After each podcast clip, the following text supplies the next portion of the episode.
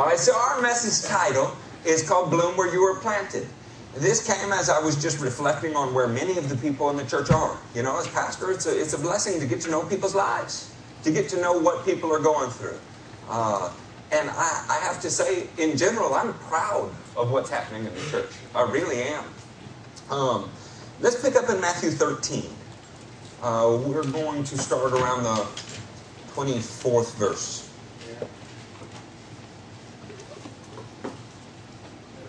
Jesus told them another parable. The kingdom of heaven is like a man who sowed good seed in his field. But while everyone was sleeping, his enemy came and sowed weeds among the wheat and went away. When the wheat sprouted and formed heads, then the weeds also appeared. The owner's servant came to him and said, Sir, didn't you sow good seed in your field? Where then did the weeds come from? An enemy did this, he replied. The servants asked him, Do you want us to go out and pull them up? No, he answered, because while you are pulling up the weeds, you may root up the wheat with them. Come on now, say with them. With them. You don't like wheat and weeds to grow together. You hope wheat and weeds don't grow together. But in this parable, they're growing side by side, aren't they? Let both grow together until the harvest. At that time, I will tell the harvesters first collect the weeds and tie them into bundles to be burned. Uh, we could teach on eschatology using that verse, but you wouldn't like what I would have to say, so I promise tonight to be nice. Tie them in bundles to be burned, then gather the wheat and bring them into my barn. Come on, who is the owner in the parable? Who, who's the owner of the fields? This, this is the God of glory. And you know what he said? He said, Let them grow together. The most miserable I've ever been is when I separated myself from the world and tried to create businesses that were Christian businesses. We surrounded ourselves by Christian music. Wouldn't that, doesn't that sound just delightful? We had prayer times. We, uh, we only did things in honest and ethical ways. And that sounds like such a great business model, sure to succeed. Except the Lord of glory called us to grow right next to weeds. He never said, no, no, go, go put some weed killer on it. Kill all the weeds. Get rid of that so my wheat will mature. In fact, weaker wheat, you know from the parable of the sower, might get choked out. But wheat that made it, wheat that grew, it must have been tapped into a source. It must be strong. It must have reached maturity. The king of the universe is not interested in removing obstacles from your life. He's not.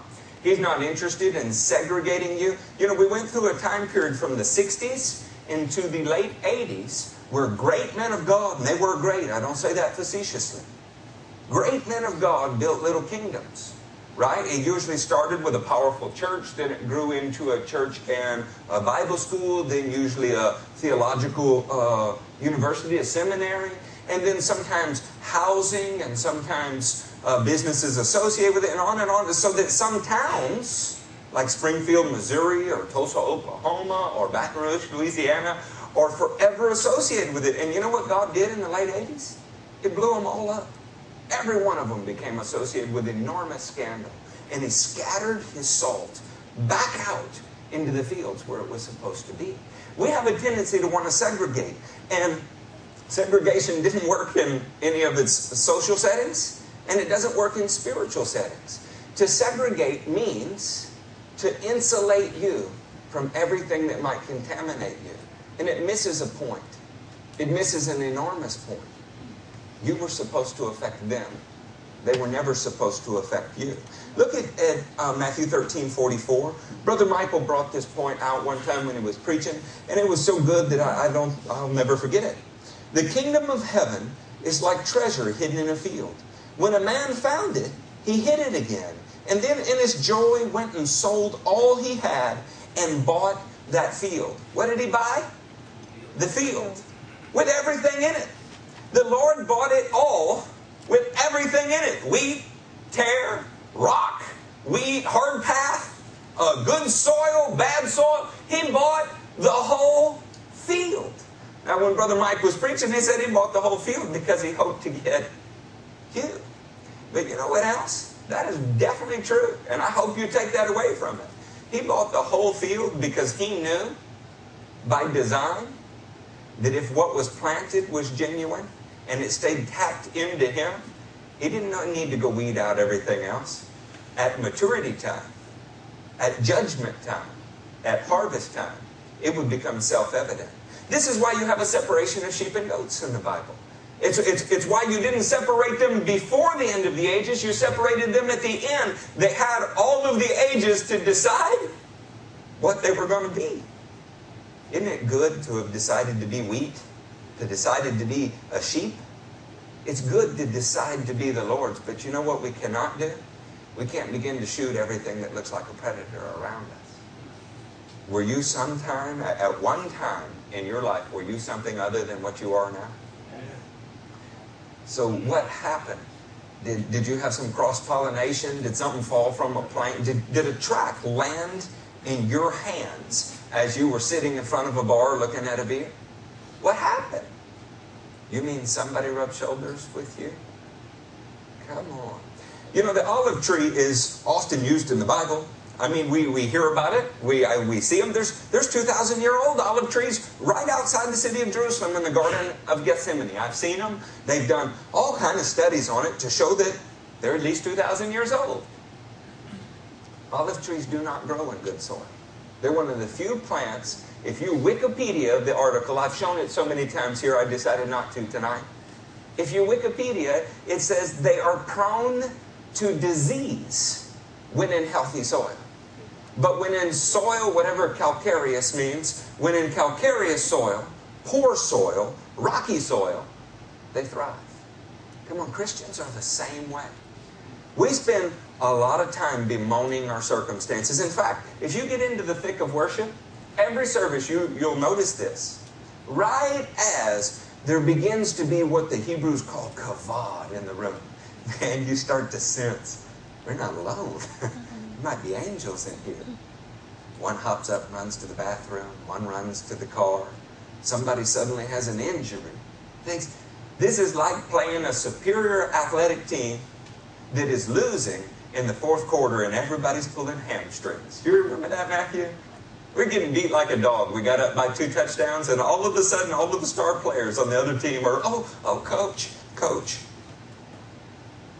When the Spirit of God begins to move in a place, it has a way of sifting through the people. And you find out who wants and who doesn't want. Well, a worship service is one way to do that. You know what another way to do it is? In a workplace trial, tribulation, having to work next to a weed who keeps finding a way to wrap themselves around you. You know, you come in and say, Praise God, how y'all doing this morning? Well, my back hurts, my ear hurts. I broke a hair back here. Can you see it? Have you ever seen? You know, one problem with arguing about who's the weakest, who's the sickest, who's the most motion sick, who's the most most, most, most, you might win the argument. And then what have you gotten? Right? Have you ever found yourself arguing about something like that? Whose heart was broken worse? Whose life was most. Difficult. I had to walk uphill both ways to school. You know, I mean, what happens if you win that argument? Congratulations, you're the biggest loser. Is that really what we want? No. No, it's not. God puts us in circumstances that drive us to Him. The first thing that He did with man outside the garden, and I, I promise not to turn to Genesis tonight because I do it every time I preach. The first thing that He did is He said, Cursed is the ground for your sake. So, why cursed is the ground for my sake? Because I'm going to teach you to bloom where you're planted, and here's how it's going to work. You're going to need me every day. In fact, the creation itself at times is going to kick against you, and it's, it's for your good. Uh, it's no longer just going to sprout vegetation for you. In fact, there's going to be thorns and thistles. There's going to be difficult things that are going to poke you and make you hate sin. Right? There's going to be hard things. Am I the only one who experiences those in life? No. Right now, I have blisters all over my body from here to right here because I spent too much time in the sun. It's a bad choice. I'm going to go ahead and just throw that one out there. This is not a spiritual affliction. It's, it's not, I'm not a victim uh, against the Sun Guild that had a, a, a, you know, a personal vendetta against me. It was just a bad choice. And you know what that reminds me not to do? Not to take off my shirt, Charlie. It'd been about 20 years since I had, and I don't know what I was thinking. But um, sometimes our choices teach us. He makes adversity a teacher over us, Isaiah said. Turn with me then to Matthew 15. Look at what Jesus says about a particular group of religious folks. In Matthew 15, looking at the 13th verse, he replied, Every plant that my heavenly Father has not planted will be pulled up by the roots. It's interesting. This whole conversation started because the religious teacher said, Jesus, you're kind of snubbing our forefathers here. We teach that you got to wash your hands before you eat. Is that a bad idea, moms? Is it a bad idea to wash your hands before you eat? No. Is it a bad idea to assume that somebody's spiritually dirty because they didn't wash their hands? Yes. Yes. Yes, that's a bad idea. So we have a, a, natural principle and a spiritual principle, and the two don't always cross over. Sometimes people just got dirty hands, but they might have clean hearts. They might have clean hands and dirty hearts. Uh, I see a lot of people in three-piece business suits and beautiful houses and two cars, and you know they just fit the beautiful American image. And you find out six years later that he was sleeping with his secretary, and she was in love with the neighbor, and the kids were doing drugs, mm-hmm. right? So you can look beautiful and it not affect the inside of a human being. But when the inside of a human being is beautiful, it begins to radiate outwards. So they were really missing the point. If you have Jesus there in the flesh, the Lord of glory there to talk to, is this really the most pertinent subject we could debate? Did we wash our hands or not? Did we use antibacterial soap or not? Do you like Dove or do you like Dial? I mean, of course, this is kind of where the church is so often, isn't it? You know? Let's have a full-scale debate on whether or not we're going to have wine or grape juice for communion. Because this is the most pressing issue of our time. I know what we'll debate. We'll debate exactly when or if or how a person could ever lose salvation. Why don't we debate how you keep it? Wouldn't that be good? Why do we get distracted like this? God put us in a situation where there's a difference of opinions. And you know what he said? Relax to his disciples. If they weren't planted by God, they're going to be uprooted. Come on. So God planted seed. God planted something. Did he plant what's growing in you? Are you a work of the Lord? Are you his craftsmanship? Because there is a day when the argument will be over and you will have either reached maturity, distinguishing yourself from the weeds that are around you, looking entirely different than the goats that are around you by your behavior. And God will be able to sift you out. Or you'll look exactly like they do and be considered a friend of the world. Do you think that the Pharisees thought that they were different than the world? Of course they did. Do you think that they thought because of their great learning they were different? Yes, Jesus said in the book of John you search the scriptures diligently because you think that by that you have eternal life, but you refuse to come to me and get it. You know what they were missing? The actions that God would do. So let me ask you something. If we all line up in here and I say, hey, love the person next to you, and you know everybody's watching, what are you going to do? You're going to love the person next to you. There's no real test in that. But if I put you in BASF chemical plant, where everybody's hanging out outside, right? They're talking about what they did last night, and what you did last night was a worship service, and suddenly you feel a little bit on the outside of things. How are you going to love them? See, this is the field that Jesus purchased. He purchased the good, the bad, and the ugly, and I'm not going to ask which you are. We're going to let some time tell. Amen? Amen? I believe ugly ducklings can get or frogs can get kissed and turn into princes if the, if the right person touches them. Over time, our life distinguishes us from the people that are around us based on faith that displays itself in loving action. In fact, Galatians, the fifth chapter, sixth verse says it's the only thing that counts. Is faith expressing itself through love. So we can be masters of theology, we can have beautiful houses, the picture story of what everything should look like. And if our walk with the Lord is not distinguishing us from the people around us. We still have some growing to do. Is there anybody here that still has some growing to do? Because this pastor does. Jesus bought the whole field. And when he bought the field, I was a weed in it. But I'm a weed who wants to change. I'm a weed who wants to go from sinner to saint. It does not come by uprooting you from the field. It comes from rooting all of those things out of you. That's how this happens. Now, there is a certain wisdom to come apart and be separate. The Lord definitely said it. So when you're first born again, you might need to distance yourself from certain friends that have been a strong influence on you. You might need to distance yourself from activities that are fringish, maybe that, that are not the center of what Christians should focus on. You may need to do those things. In fact, I'm just going to step out there and say you should. But this is not what makes you a Christian. What makes you a Christian is that no matter what is going on in your circumstances or your environment around you, something inside of you, something eternal, something pure and unshakable, is distinguishing you.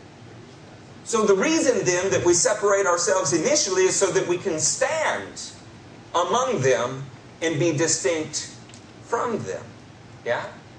So while Israel was in Egypt, you know how you knew what was different? Well, number one, their culture and their customs were different, but there was this other thing. It would get dark everywhere else and be light in Goshen. Everybody's sons would be dying, but not in Goshen. There'd be plagues, but not in Goshen. God made a distinction between them. If that had happened, if the Israelites had been, say, in North America, like the Mormons say, how would the Egyptians have seen it? Where would the testimony to the world be? Hmm? If they'd been picked up, if they'd been raptured into the sky, like my Southern Baptist friends say, if they just disappeared, where would the witness be? What, what, what would it say on the monuments in Egypt? How many Egyptians would have followed them? Did you know that Egyptians followed the Israelites out? They became Israelites. You know, a little girl named Ruth bloomed where she was planted, didn't she? How did God get her there? It was through blessing, right? Health, wealth, and prosperity brought Ruth right into where she needed to be, didn't it? I mean, she woke up and said, Today is Friday. Every day can be Friday. Today is my best life right now. You know what? My husband died. My sister's husband died. My mother in law, her husband died. Isn't that a great day? We have no way to support ourselves. Obviously, the blessings of God are leading us towards Him. Isn't that what she said? It's not what she said. And in this situation of extraordinary adversity, was God working on her behalf? And it was easy to see, isn't it? Because if God did something as simple as feed her, that would be a testimony to everybody who cared about her, huh? And then if he appointed even one person who cared about her, she might even call him a kinsman redeemer, a savior, huh? Easy to identify.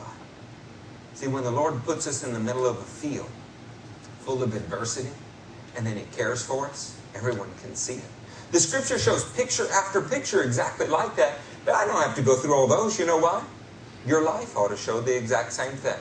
Turn with me to Philippians 3. Let's, let's talk a little bit about attitude. Are y'all done with me already? No. Okay, well, that's good. You have this sermon and you have one more, and then the Indians will have to deal with me for a while.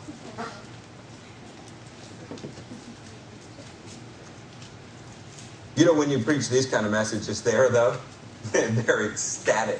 They're like, you could say nine things about adversity and one thing about hope, and, and they're like that scene in, in, in the popular movie. They say, there is hope. that's, that's what they get out of nine statements about adversity and one about hope. Because when you're surrounded by adversity, light's easy to see. It's so easy to see. We sometimes question where God's will is, don't we? Anybody here questioning where God's will is in your life? You know one of the reasons why? This way looks like a blessing. That way looks like a blessing. This way looks like a blessing.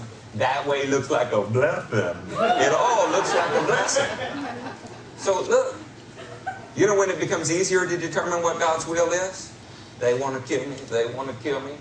and that guy's about to kill me. I believe God wants me to go this way. It becomes much, much easier. When there's adversity in your life, it has a way of eliminating the superfluous, right? You are never going to walk past a hospital room, or at least very, very rarely. Maybe I shouldn't say never. And hear a person laying there gasping. Hey, we have an ICU nurse in the house. You're not going to hear somebody gasping for their last breath of air going, I wished I'd spent more time at work. I wished I'd bought more gadgets. I wished I had entertained myself more. You know what they're doing? They're trying to get their lives right with their families. They're saying, I'm sorry. They're calling people, or, or even the nursing staff sometimes is responsible for helping them get people there so that they can make amends. Suffering has a way of eliminating that which never mattered anyway. He bought the whole field, friends. He bought it all because he wanted something out of you. He did. He wanted you to grow right next to them, and you would either become like them or they would become like you. But either way, it's his field.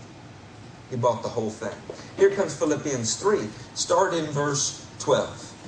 Not that I've already obtained all this or have already been made perfect, but as I press on to take hold of that for which Christ Jesus took hold of me. Brothers, I do not consider myself yet to have taken hold of it. But one thing I do, forgetting what is behind and straining towards what is ahead, I press on towards the goal to win the prize for which God has called me heavenward in Christ Jesus. Does that sound like an attitude of determination? Yeah. Nothing else matters. Yes, they wronged me yesterday. Yes, there are people who are preaching while I'm in prison out of selfish ambition. Yes, there are people lying about me. Yes, yes, yes, yes. And I forget all of that that I might press on to win the prize. Did this man distinguish himself? How many first century Jewish preachers do you think there were? How many first century Pharisees do you think there were? Why are you reading this man's work? Well, it's in the Bible, Eric. How did it get there? Because among all those that heard the gospel, this guy's life so distinguished himself from everyone else. He had an unconquerable purpose. Was it because he was isolated? and He wasn't around any weeds? No, no goats in his life? Really? I mean, he says about Alexander the blacksmith, may he get everything that's due him on that day. That's about as far as he would go. May he get everything that's due him on that day. Did he have some adversity in his life? Do you think he just loved it when they were beating him in Acts 16 while in prison? But he was singing hymns. Did that distinguish him? When his jail door, the cell to his door, had an earthquake from God and swung open, and he didn't leave his cell, did that distinguish him? How anxious are you to leave a difficult situation? What if God put you in that situation because he bought that whole field? Isn't it interesting? When we ask a man's occupation, what do we say? Matthew, what field do you work in? Yeah, God bought it. Fred, what field do you work in? God bought it. Come on now, CJ, what field are you going to learn? Oh, well, my trade's going to be welding. He bought it. He bought it. Painter. He bought it. Salesman. He bought it. That means the ugly people there, he bought it. He bought it. He did. Now why? Oh, well, just so that he can burn them on the last day. He had two apostles that thought like that. James and John thought like that. Lord, can we call down fire on? And I gotta confess, sometimes that happens to me too.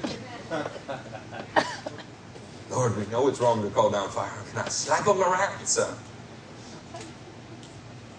Jesus said, You don't know what spirit you're of when you speak like that. What a hard thing to say. There's only two available sources. He said, You're standing with me, the king of the wheat. it's not Wheaties, the king of the sheep. And you're talking just like a wheat. I don't want to burn them. I want to save them. I want them to change. So why did God put you in your field, Joel? Or why did God tell you in Romania that he had a new field for you? Yeah. See, he bought that field. And He wants you to bloom right where He planted you. Young Christians have a real issue. I didn't say it, Watchman Nee did. So if you find it within you to be able to get angry with a man that was in prison for the gospel in China, then by all means get mad at him for saying it about you.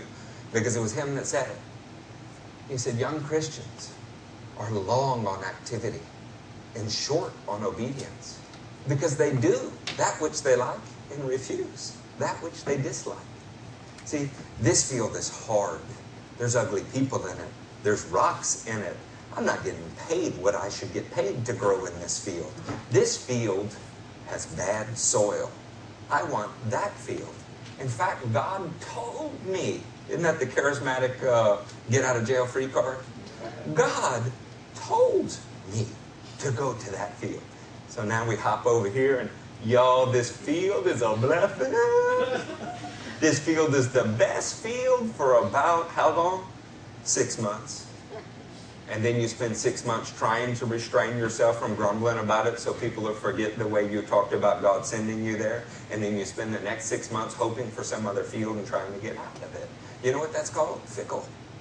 Like a windshield wiper. Like a wave tossed back and forth. What if God called us to bloom right where we were planted, even if it's difficult? You know, it was not so easy to start a church in this town. Streets are pretty crowded with churches. And although everybody claimed to attend one, nobody liked any of them. I can't understand that. And although all the pastors were called to pastor churches in this area, none of them thought there should be another one. I don't know how that works. And most of them resented what they were doing. Hard, hard ground. I spent some time thinking, maybe when he said go west, I should have went east. You know, Florida's that way. You know, a lot of things are that way. Jen, if I didn't have to go through Alabama to get there, I might have. She's from Alabama. Let's pick back up in the Word. That'll get me out of my present condition. In the fourth chapter of Philippians, actually, let's finish 17. Join with others in following my example, brothers, and take note of those who live according to the pattern we gave to you. For as I have often told you before, and now say again, even with tears, many live as enemies of the cross of Christ. Sounds like he expected you to be surrounded by people that were enemies of the cross. You know what they weren't, though? They weren't your enemy. Because our struggle is not against flesh and blood. Our struggle is against principalities.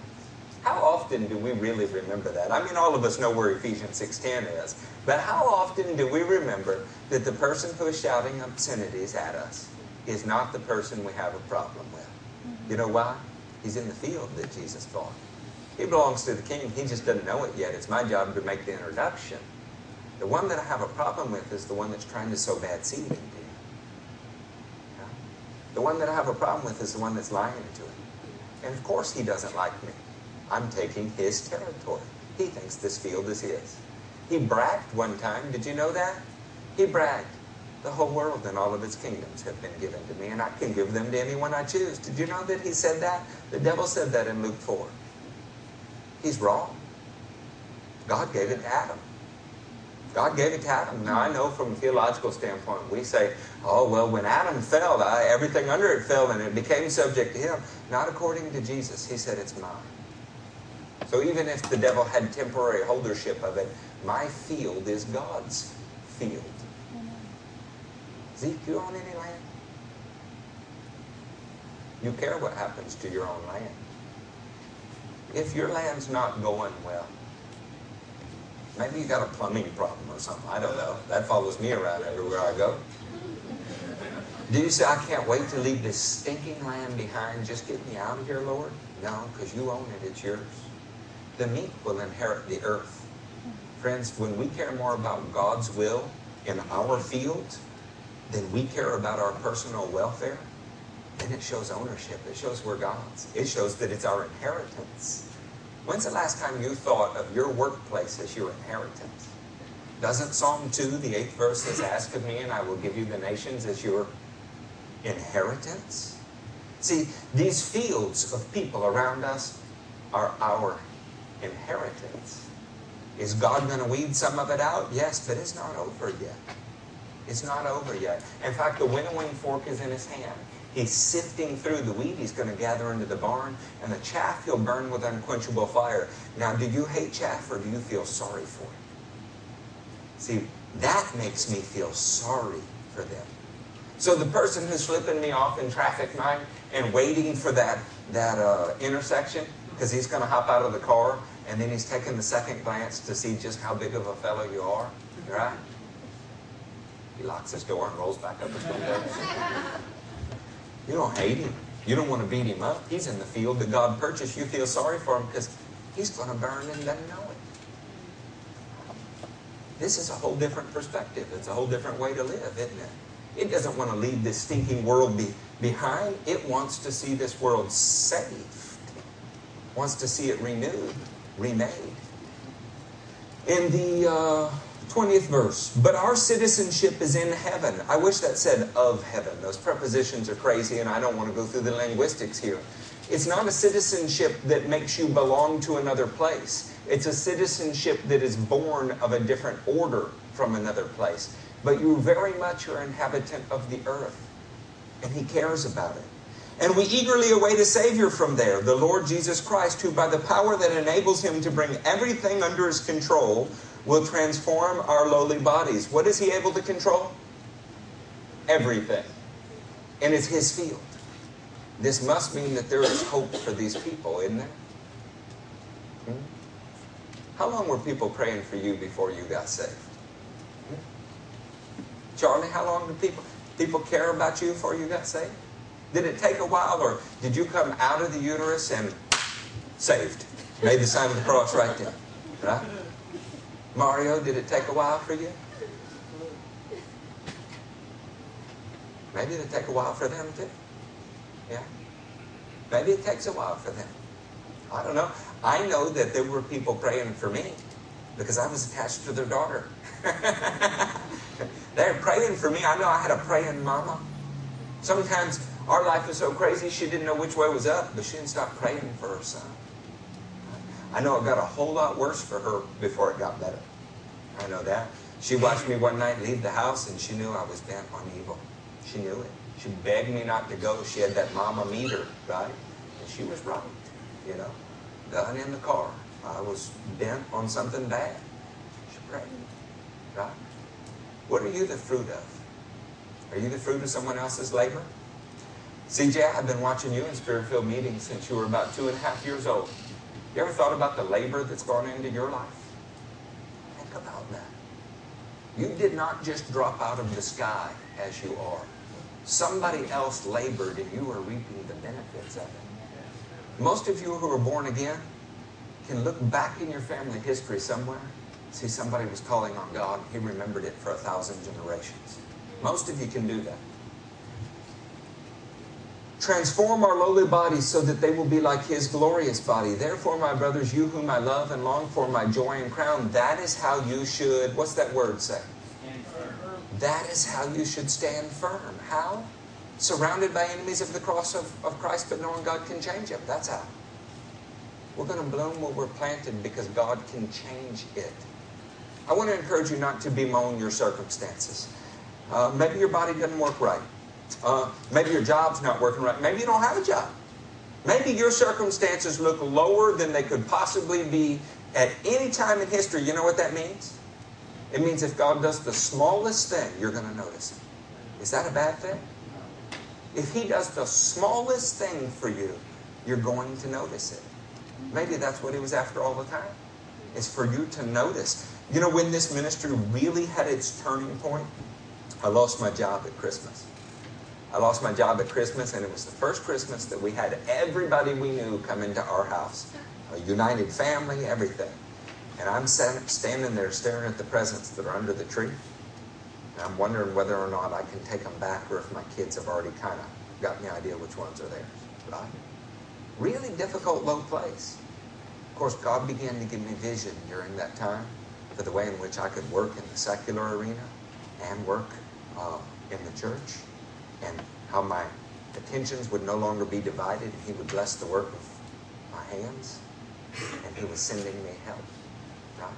Not long after Matthew shows up, a lot of neat things happen. But it came from a very, very difficult time. What do you do in your difficult times? Do you press further into him or do you run from him? Do you move towards him or further from him? I was talking to a little girl in Romania on Facebook yesterday.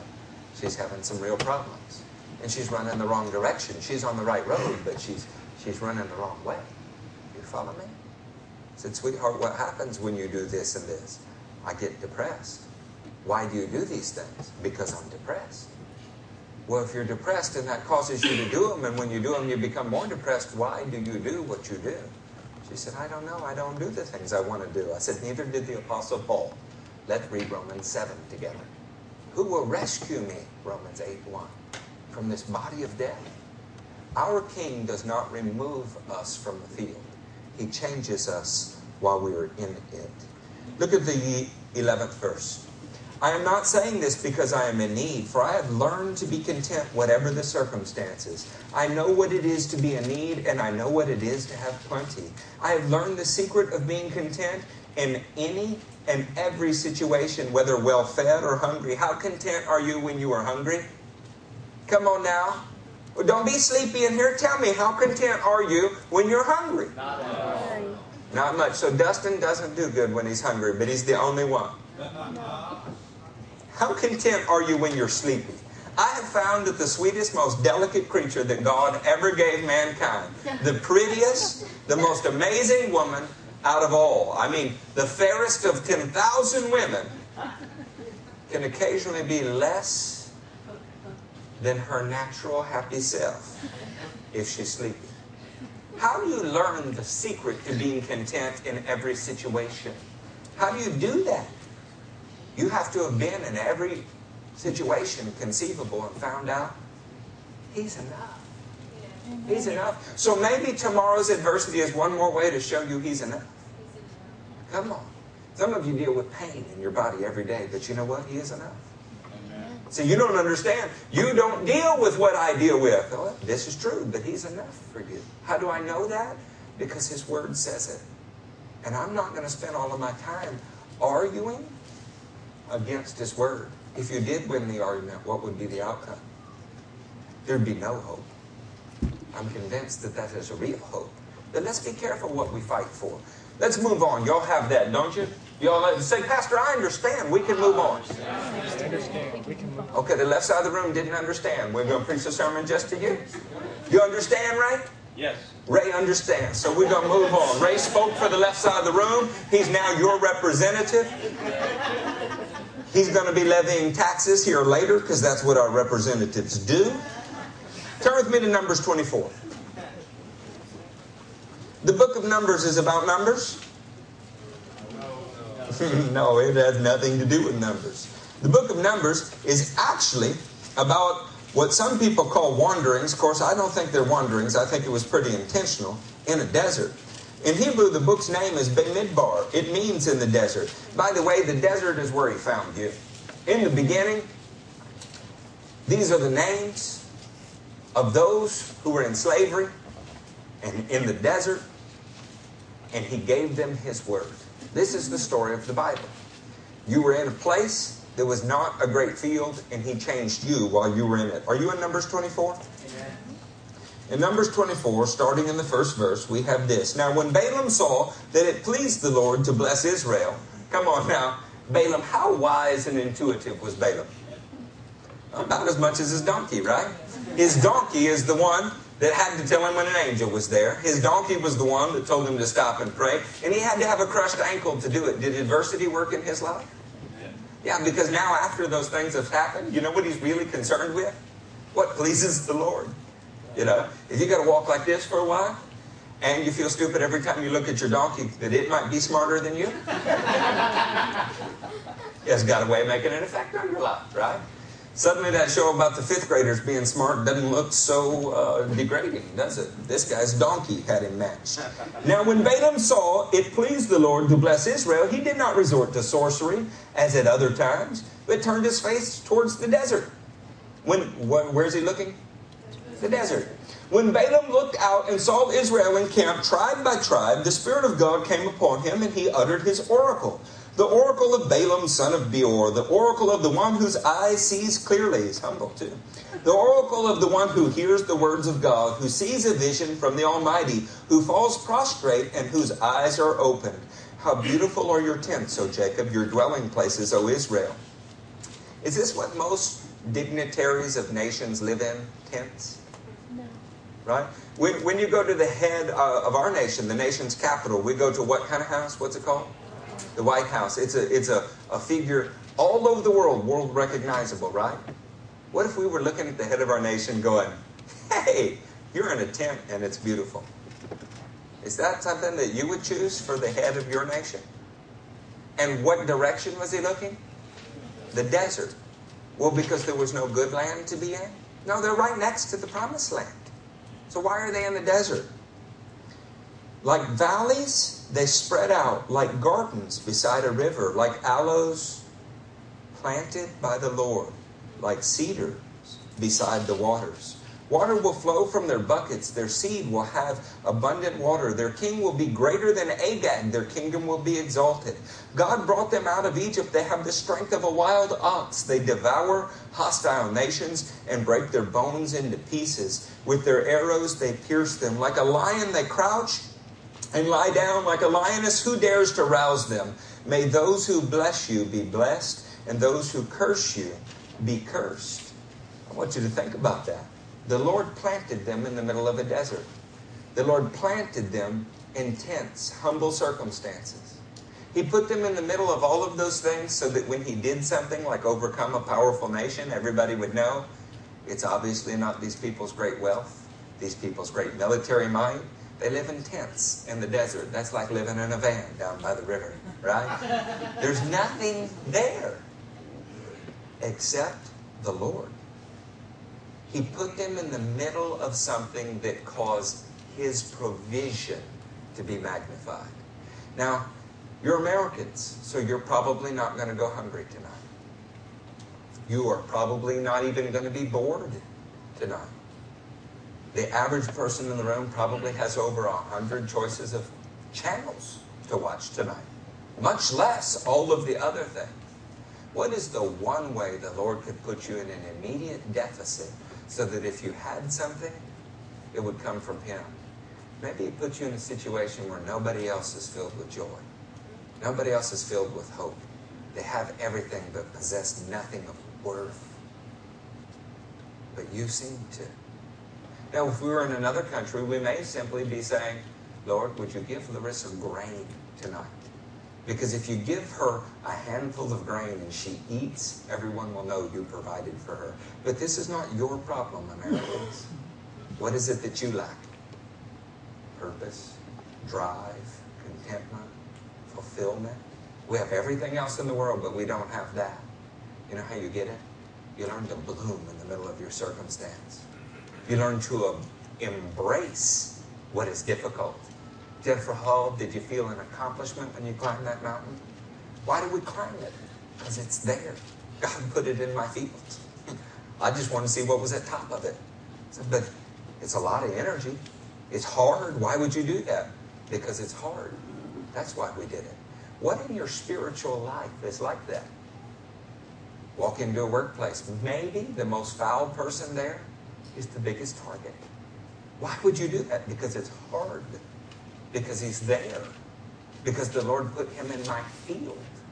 Are you beginning to get me? Amen. Because if the most foul person in your workplace turns around, are they going to say it's you or are they going to say only the Lord could do it? Only the Lord could do it. I was on the top 10 most unsavable list at my high school. I know that. And when I got born again, everybody noticed. There was not a person in our high school that didn't notice. Now, some said ugly things, some said nice things. But everybody noticed when there's a complete bankruptcy of anything that is worthwhile and God does something good, everybody notices it. Let's be careful not to avoid those situations. Does anybody need a miracle tonight? Yeah. Anybody in a situation where if the Lord doesn't do it, you have no hope? Turn with me to Isaiah 35.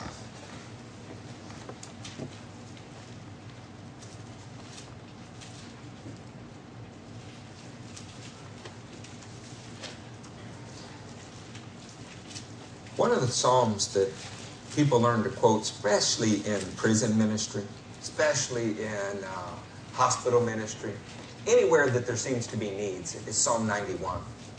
And it speaks of the shelter of the Most High and the blessing that comes from dwelling in His shadow. And then it promises protection. It promises that a thousand will fall at one side and 10,000 at another side, but no harm will come near you. It promises that the pestilence in the midday and the, the uh, terror that stalks at night, it, it won't harm you. And because of that, it's a very comforting psalm, right?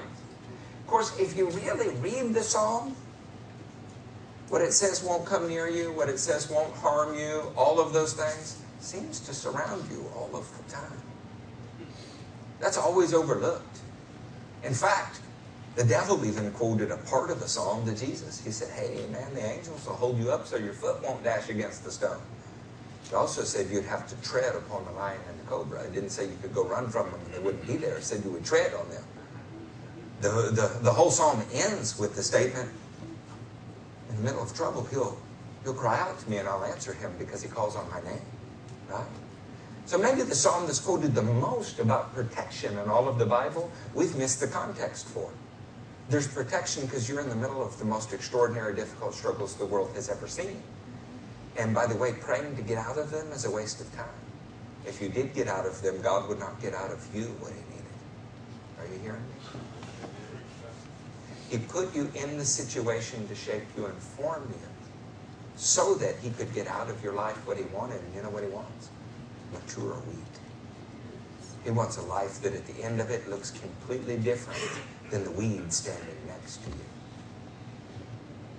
The more kind things you say, the more loving deeds that you do for those weeds that do not repent, the more harsh their judgment will be. But who knows? Maybe they will repent. And then you have a brother to stand with you. Hmm? Are y'all in Psalm 35? Isaiah. Isaiah 35. That's what I meant. While you're in Isaiah 35, I want to tell you about Jeremiah 17. Is that okay? Psalm speaks of a tree planted by uh, a stream, right? Everybody loves that one. In Jeremiah, we have the similar picture. We have a tree planted by a stream. But it, it addresses a different issue. It doesn't talk about how cool the streams are or how much fruit it bears. You know what it addresses? It has no fear when drought comes. You know, we need to not fear where we've been planted. If a drought comes, if a difficulty comes, uh, it's a chance to shape us, a chance to magnify the Lord. It is not a chance to fret, to grumble, to cry Hosanna. Why would you want Him to save you from something that He is saving you through? All of you endure surgeries at some time. I mean, you had tonsils taken out, you Mama worked on you with a pocket knife and tweezers for a splinter. You know, you had some kind of surgery, great or small. Why do you endure that? Because in the end, you'll be healthy, and if you don't, you won't. What is God trying to cut out of your life? Well, what is it that He is using circumstance to show you is not a good idea? What is it that He's trying to encourage you with? Look, I'm giving you water in the midst of rock. Got any salesmen in here that are closing sales when no one else is? It's not because you're a great salesman. Got anybody in here who's doing well in the midst of a depression? It's not because you're smarter than everybody. Got anybody in here making money in real estate when everybody else is losing their head in it? It's not just because you're brilliant. It's because the King of the universe is trying to teach you something. Yeah. He's trying to be glorified in your life. Here comes our last scripture for the evening. Y'all say amen? The desert and the parched land will be glad. The wilderness will rejoice and blossom. Like the crocus, it will burst into bloom. Come on now. Have you ever in your life seen a flower burst into bloom? Among all the things that flowers do, I have never seen a flower burst. I saw a flower in Africa that when you touched it, it shrunk away. I saw another one on TV that if a fly landed on it, it ate it. But I have never seen a flower go, I'm blooming here. never seen it. But God is using this imagery that what takes a long time, a lot of water and a lot of effort, and you think could never happen in a dry place, God can do in you, and He can do it in a second. Amen. Come on now, we need to burst into bloom. He does this in the dry places, not the well watered places. If He did it in the well watered places, everybody would say, oh, good thing there was a stream here. But if He does it in the parched places, you go, how did that flower burst into bloom? There's a God at work here. Amen. Maybe God is looking to burst something into bloom in your life. I don't know what a crocus is, but maybe it's you. The glory of Lebanon will be given to it. The splendor of Carmel and Sharon. They will see the glory of the Lord and the splendor of our God. How will they see it? Something burst into bloom. Come on now, maybe God, maybe the whole world is waiting to see the glory of God just because you're bursting into bloom. Maybe everybody who is next to you in a dry field will go, My God, that corn is sprouting ears, Joy. it's sprouting ears. And all the other is dry. How did that happen? What's different about that? Oh, that's the one that calls on God. This never happens if we're not in difficult circumstances and sharing it with them. Come on, they see the splendor of the glory of the Lord, it says. Strengthen the feeble hands, steady the knees that give way. Say to those with fearful hearts, Be strong, do not fear, your God will come. Come on, say to those who are feeble, Your God will come. They're bursting into bloom, but He hasn't arrived. The dry land is receiving water, but He hasn't arrived. They are bursting into bloom in anticipation of Him. Because when He shows up, the way He's going to know the difference between a wheat and a weed is one will have reached maturity, and the other will still be a weed. Before they get there, He says, get strong. Why? Because your salvation's drawing near. Come on, you're Christians. What does that mean? That means my salvation is drawing near. Let's just be honest. There was a time period where I was guilty of things that I'd rather not talk about now. But one time, Miss Suzanne had to come pick me up from a little jail in Port Allen. I didn't call my parents because I thought my dad would kill me. And just before the police officer got there, I had thrown a gun into the water. Because if I got caught with that gun, it didn't exactly meet legal specifications. I hope you're not hearing about this for the first time. No, no, okay. And all my teeth were knocked out, and I had just gone through a windshield. And I called Suzanne because she was the only person I knew that I didn't think could beat me up.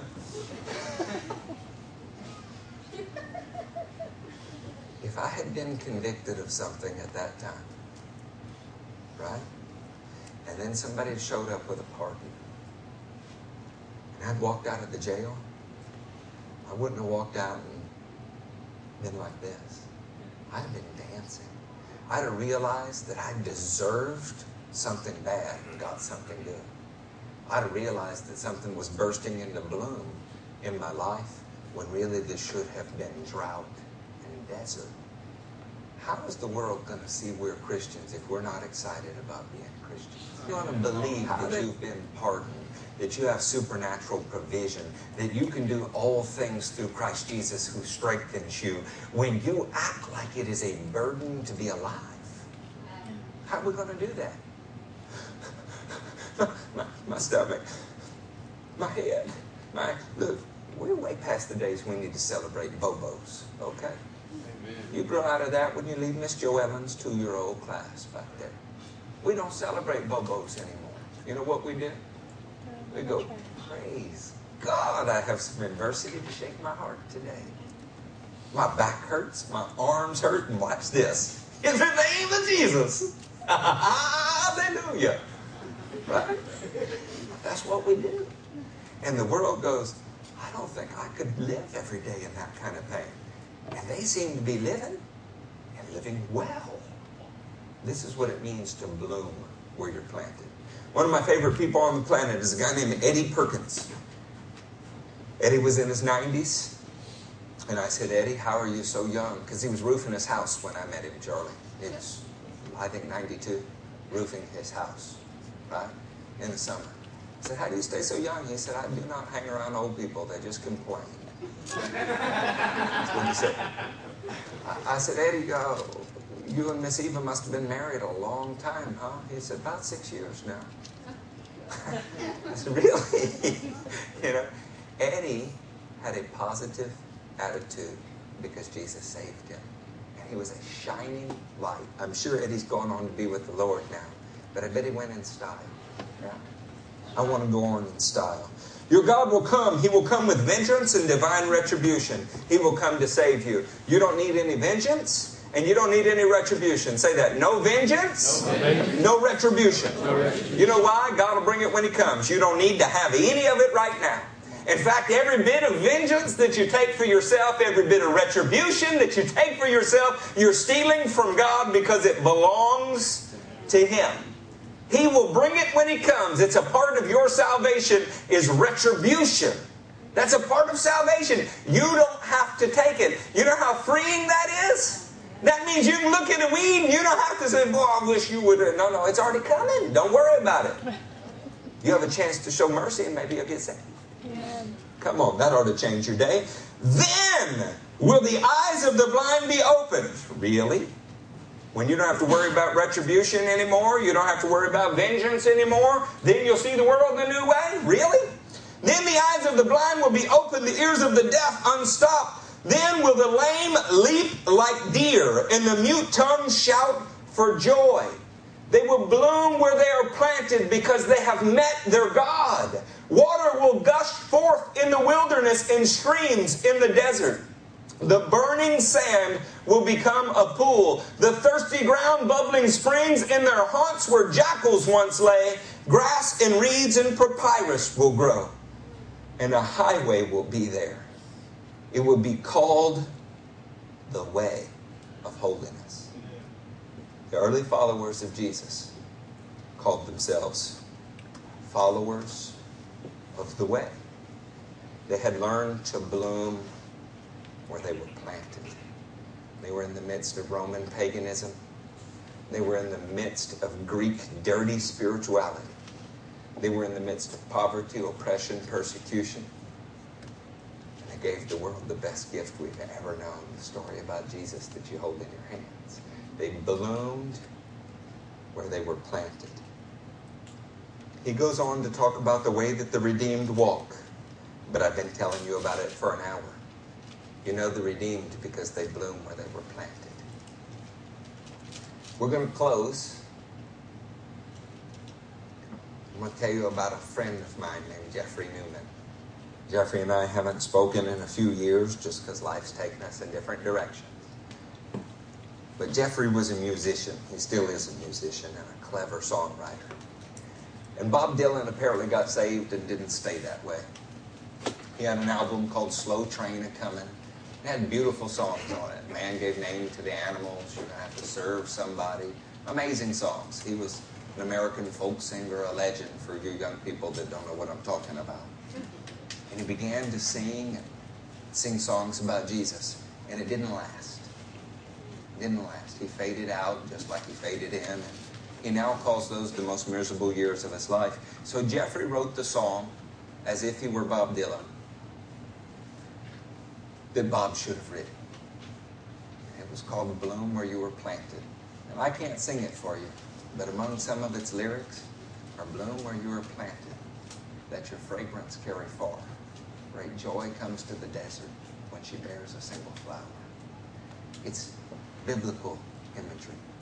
He's always put his people in the midst of adversity so that when something beautiful comes out of it, you know it's him. This makes us like James. Rejoice when trials of various kinds come on us.